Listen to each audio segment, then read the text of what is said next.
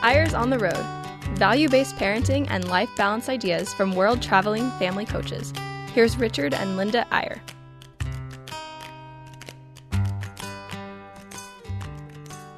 Hello there, and welcome back to Eyres on the Road.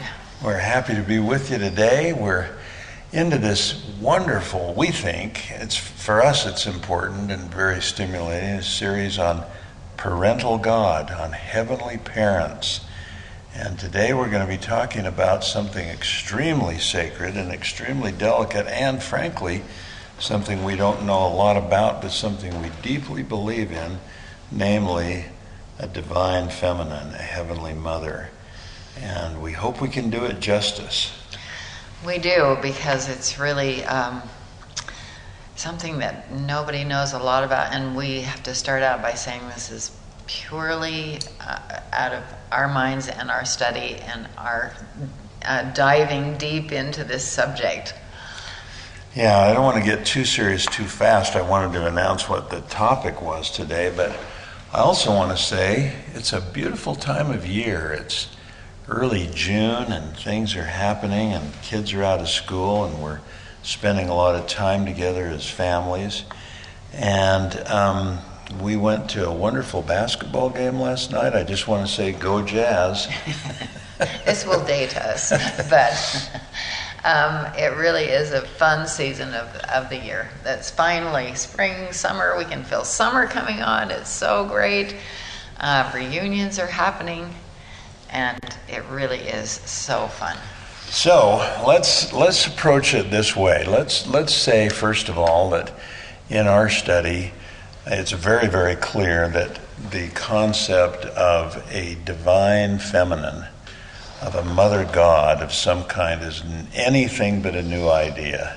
We find it in all kinds of faith traditions all throughout the world, always a little vague and always a little mysterious. Um, it is. In fact, uh, we were talking at, uh, at Bear Lake. We are opening Bear Lake place up in Bear Lake for the summer, and we had some friends up there a couple of weeks ago and we were talking about this and one friend said wait you, you can't talk about mother in heaven. Nobody knows anything about it. I mean how can you possibly do that? There's so many mysteries and our daughter was there too and she said wait a minute. Um, father in heaven has a lot of mysteries too and we have we try yeah. to discover those things all the time that's true let us read you a couple little paragraphs to kind of get us into this um, throughout ancient scripture and text from virtually all faith traditions, there are traces and hints of a mother god. Apparently, whenever any part of humankind is pulled toward the benevolent notion of a parental god rather than a sovereign, impersonal, or dictatorial god, it becomes obvious, if not clear, that there are no fathers without mothers. And across all time and culture, there have been those who have made connections between gender equality and divine paradigms. The early American feminist, for example, Elizabeth Cady Stanton, said a very interesting thing. This is a quote The first step in the elevation of women to her true position as an equal factor in human progress is the cultivation of the religious sentiment in regard to her dignity and equality. In other words, the recognition by the rising generation of an ideal heavenly mother. So, even in secular sources or even in political quotes, the idea of how important it is to recognize a feminine aspect of God that's essential in order to feel equal in gender in, in the human race. You know, Elizabeth Cady Stanton is an amazing person. She spent a lot of time in Utah in the early suffrage um, efforts to get the women's vote. She came here several times with. Um, to Utah, yeah. To Utah. And it was so interesting because I just read a book. This is just a little aside, but I think it applies. Um, a book by Neylan uh, McBaine. McBaine Smith, and she um, has done so much research. And she said this woman was incredible. She came and, but then one time she spoke to the Mormon women about birth control. And Oh. so she was not invited back for quite a while. well. but she was a marvel, along with so many of those early women in the suffrage movement. Well, here's another interesting thing, though, Linda. Even though there's hints and suggestion of a divine feminine throughout all different kinds of faith traditions, the actual theology of a literal, not a metaphorical mother in heaven, is pretty distinctive to the Church of Jesus Christ of Latter day Saints. In fact, when you Google, if you were to go Google right now, Mother in Heaven or Heavenly Mother, virtually all the reference links that will come up are from Latter day Saint sources. And, and so it's in the theology that we happen to believe. This is a distinctive doctrine, and it's a belief of enormous importance and almost limitless ramifications. So if you, like we, are members of the Church of Jesus Christ of Latter day Saints, some of this will ring very familiar to you. If you're not, that's perfectly fine. In fact, our, well, our whole purpose of the show today is to essentially say how how attractive and how universal and how comforting, frankly, it is to believe in some kind of a divine mother as well as a, a heavenly father. So we're going to give you some, we're going to read you some really powerful and very quite specific and really without caveat quotes from um, prophets, people we believe are prophets, leaders of the Church of Jesus Christ of Latter day Saints, on the topic of Mother in Heaven. In fact, the church has done a what's called a gospel essays topic uh, on Heavenly Mother, and we're going to read you just a few phrases from that document just to really draw us in to this uh, to this subject. So we'll alternate these. My first one's very short. Just as we have a Father in heaven, we have a Mother in heaven. The Church of Jesus Christ of Latter day Saints teaches that all human beings, male and female, are beloved spirit children of heavenly parents, a heavenly father and a heavenly mother. This understanding is rooted in scriptural and prophetic teachings about the nature of God, our relationship to deity, and the godly potential of men and women. The doctrine of a heavenly mother is cherished and distinctive a distinctive belief among Latter-day Saints. And we go on. These are these are all quotes now from this official church document called Gospel Topics Essay And on Mother in Heaven. Um, you can just you On anyone that wants Jesus to read Christ this can just yeah org. just Google uh, Gospel Topic Essays and and this will Oh, come up. It's the one on Heavenly Mother. Here's another one. The earliest published references to the doctrine of a Heavenly Mother appeared shortly after Joseph Smith's death in 1844 in documents written by his close associates. The most notable expression of this idea is found in a poem by Eliza R. Snow that many of us are so familiar with, entitled My Father in Heaven. Although originally, interestingly, it was titled An Incantation to Our Heavenly Parents. And uh, the words are very familiar to many of us. O my Father, uh, thou that dwellest, in, and then it says, In the heavens are parents single? No, the thought makes reason stare. Truth is reason, truth eternal, tells me I've a mother there. So let's go on with some others. We've been Here's- singing that hymn all of our All of lives. our lives. And uh, not thinking much past it. I'm going to give you about three more quotes from that document.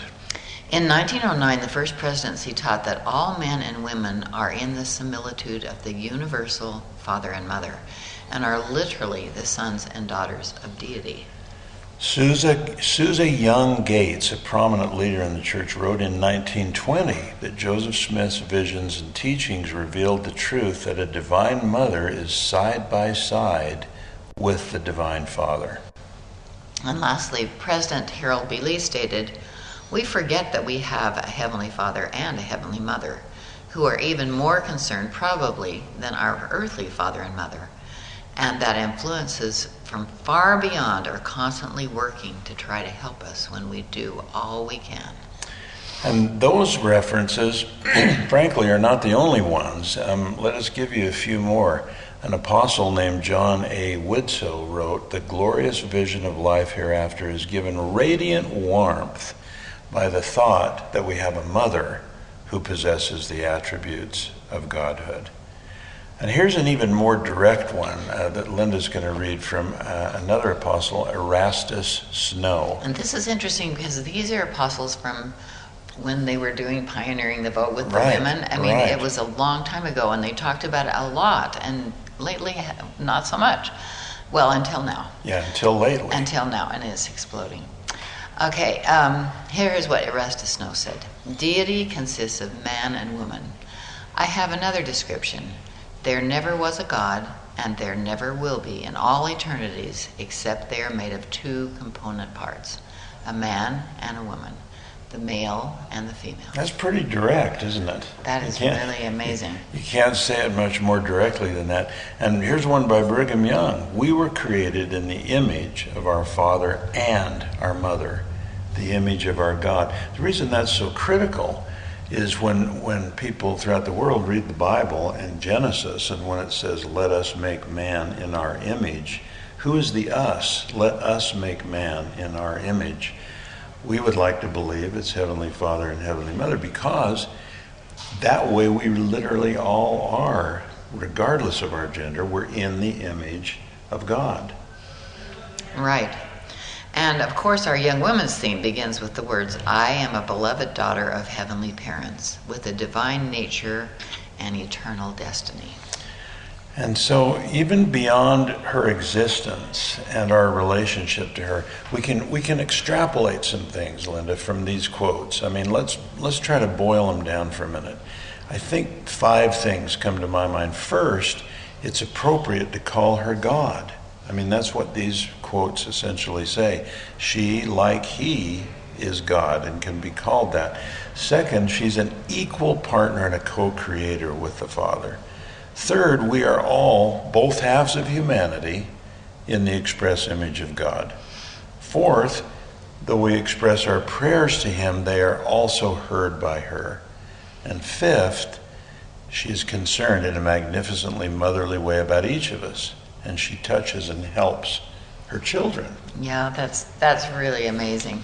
Um, those are just incredible quotes that we were just really stood, stood the hair up on our arms when we found those. Because That's a good way to say there's it. a lot of those. Yeah.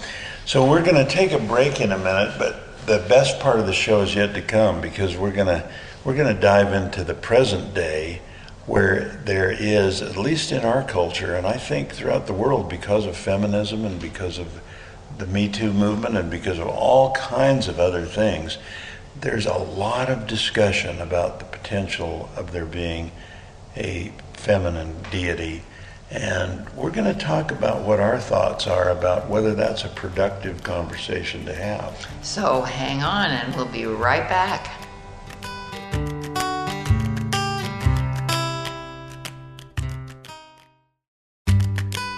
Welcome back to Eyres on the Road. Here's Richard and Linda Eyre. And we're back. Thank you for joining us today. We are talking about something that's uh, deep water. Deep water. We are so um, intrigued with this subject lately, and you have been buried, immersed in it, honestly. Well, you know, seriously, thinking about God, I mean, what there's a there's a beautiful scripture in the New Testament, the words of Christ Himself. This is life eternal, that they might know Thee, the only true God. And I think any time we spend thinking, not speculating, not wildly coming up with theories that have no basis, but the more we speculate about what we do know, that's, that sounds a little like an oxymoron. I guess we don't speculate about what we know, but the more we dwell on what we do know about God, is particularly on this aspect that there is both a masculine and a feminine God. Uh, the, I think I think there's a powerful awakening.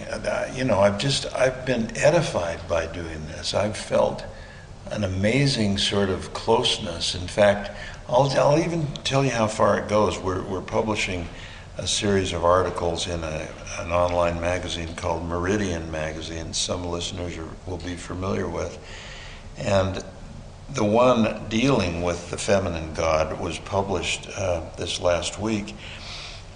And the way the magazine was set up to operate, there were some there were some ads that were appearing in in the article, and normally I'm not bothered by the ads that appear in what we write, but the, this one seemed to me to be so sacred that I was really troubled that the ads were a little distracting and that they might take away from we won't get into what Quite they a were. little distracting.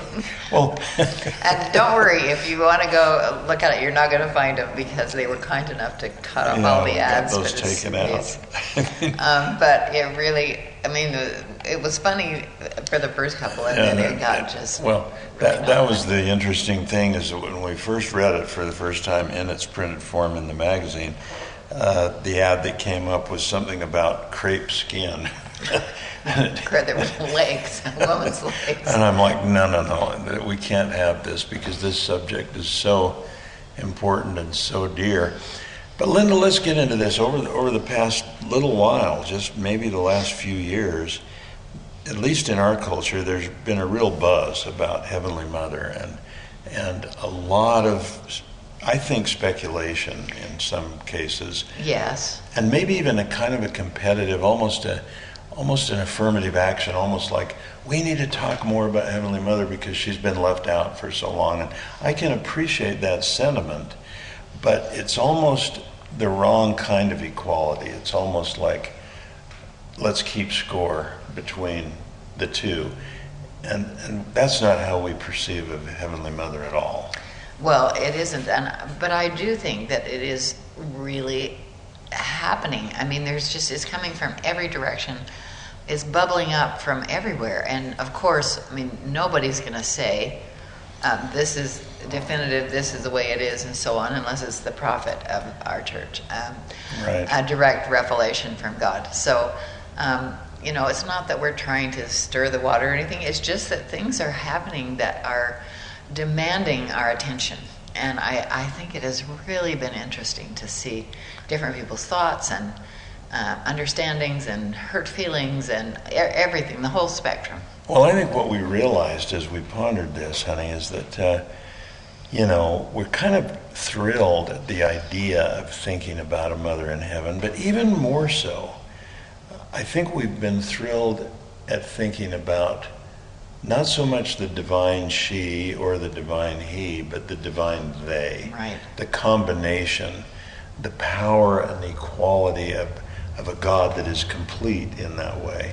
Right. And, you know, actually, when we started out with a quote from Elder Oaks saying that, you know, theology begins and ends. I'm not, this is not exact at all, Well, but. let's read that actually. You got it right there? Yeah, read that, honey. That's the one you're talking about. I love this. He says, Our theology begins with heavenly parents, and our highest aspirations is to be like them. That's like in one That sentence captures everything we've been feeling so strongly that not not that this hate one thing we, we entertain a belief in is a heavenly mother and a heavenly father. It's much more powerful than our theology begins with heavenly parents. I love that because that's that is the beginning point. In other words once you believe in heavenly parents it's very natural to believe that we lived with them before we came to this earth it's very natural to believe they would have a plan for us and that they'd be concerned about our happiness. Well, it changes my whole feeling about being a parent. I mean, this right whole right. this whole um, radio show has been for 10 years has been about parenting. And suddenly uh, pieces are falling together when i realize that there really are parents there that we're dealing with that, that are dealing with us that um, that they are there they love us and it makes a lot of difference in the way i look at my own children I'm so glad you said that, honey, because what we're working toward in this series that we're into now here on Eyres on the Road is the lessons we can learn. I mean, how, what do we know about divine parenting? What do we know about how they parent us, and how can that influence how we, not only how we parent our children, but but our how does that influence our marriages? yeah right with each other And so I think you're exactly right. So I guess what I'm saying, honey, is that I I'm drawn to anything about a heavenly mother, but I'm also even more drawn to the concept of heavenly parents and and you know we have this wonderful proclamation in our church that, that one of the lines says, Each person is a beloved spirit son or daughter of heavenly parents. And, and one of our cherished friends, President Russell Ballard, said it this way just recently We are part of a divine plan designed by heavenly parents who love us. There's just, mm, you know, yeah. there, of all the concepts in the world about who God is and what He is and, and all the diversity of, of that sort of thing, the most powerful one, I think, and the one that brings this feeling of the deepest reverence and the deepest respect, but also the deepest familiarity and love and tenderness is the concept of, of parents who are are our, you know, of a God who really is our parents. Well, and divine plan is an interesting phrase too, because we all have a plan for our families, and uh, yeah. Interestingly, it doesn't always go as planned with our own kids because there are so many things that happen. But I mean, you know, our heavenly parents must feel the same way. Exactly, and in fact, let me let's just read you just a couple of paragraphs that really sort of pull this together as far as why the they part, T H E Y, is the important thing. Why don't you just go right there? You, I'd love to hear you read, honey. In fact, let me go one step further. Who is saying this? Well, oh, you. well, no, no, this is, well. In fact, yes. well, let me, Sorry, what, this is part of an essay. Well, okay. uh, yeah, I just, uh, this is th- that we're really focused on. Why are, why are we so focused on the divine they? And here's, here's the answers. Okay. Because they are one. Because it, it is ultimately ultimately impossible to think about or talk about either without implicitly including or referring to the other, because they are both our parents. Because in our unique restored theology, it is the divine, they, that is our Creator God.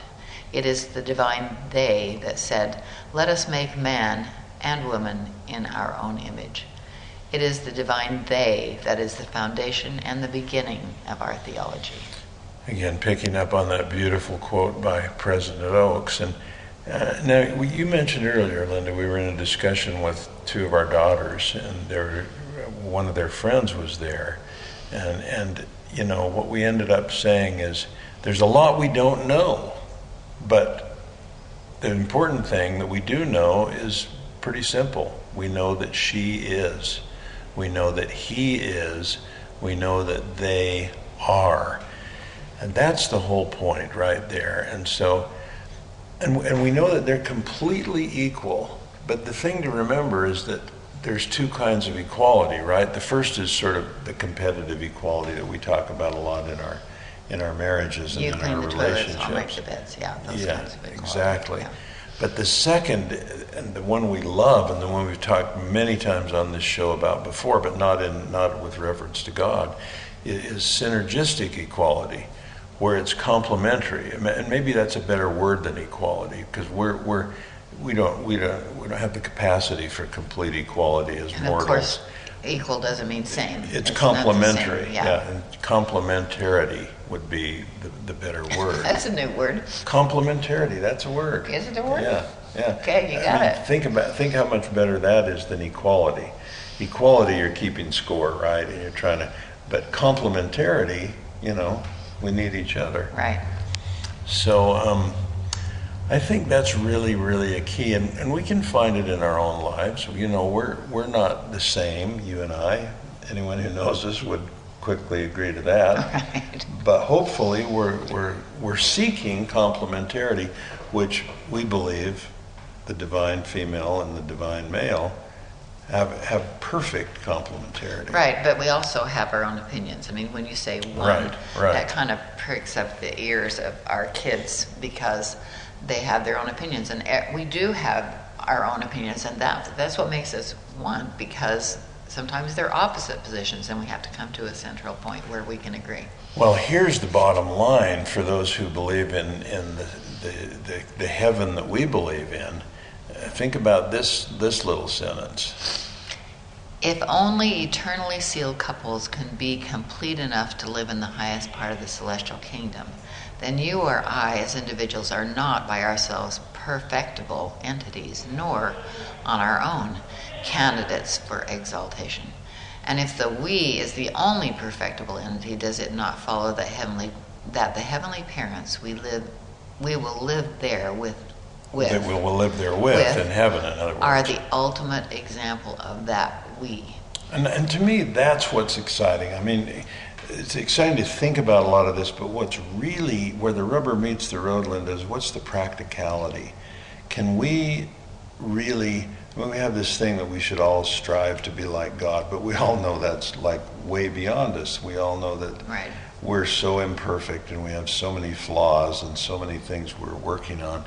But the idea of an ultimate goal where we're, we're saying in our families, in our relationships, in our parenting, in our marriages, we have an ultimate goal because our, our because our God is our heavenly parents. I mean that that's a, such a hopeful.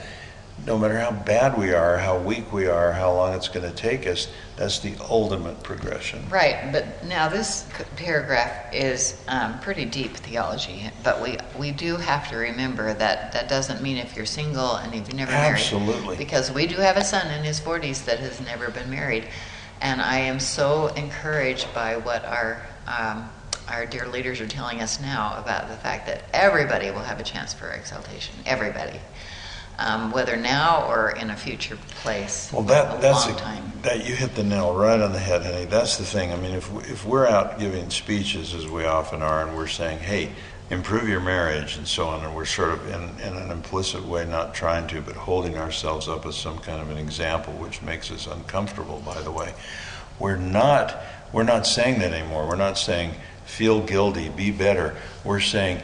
Hey, it's it's an eternal thing. It may take 10 million It years, is. but eventually that's what we're trying to be like those heavenly parents. Well, we've taken a deep dive today. Um, we hope that you have has given you some thought, pause for thought, and we Some pause and some thought. and some thought.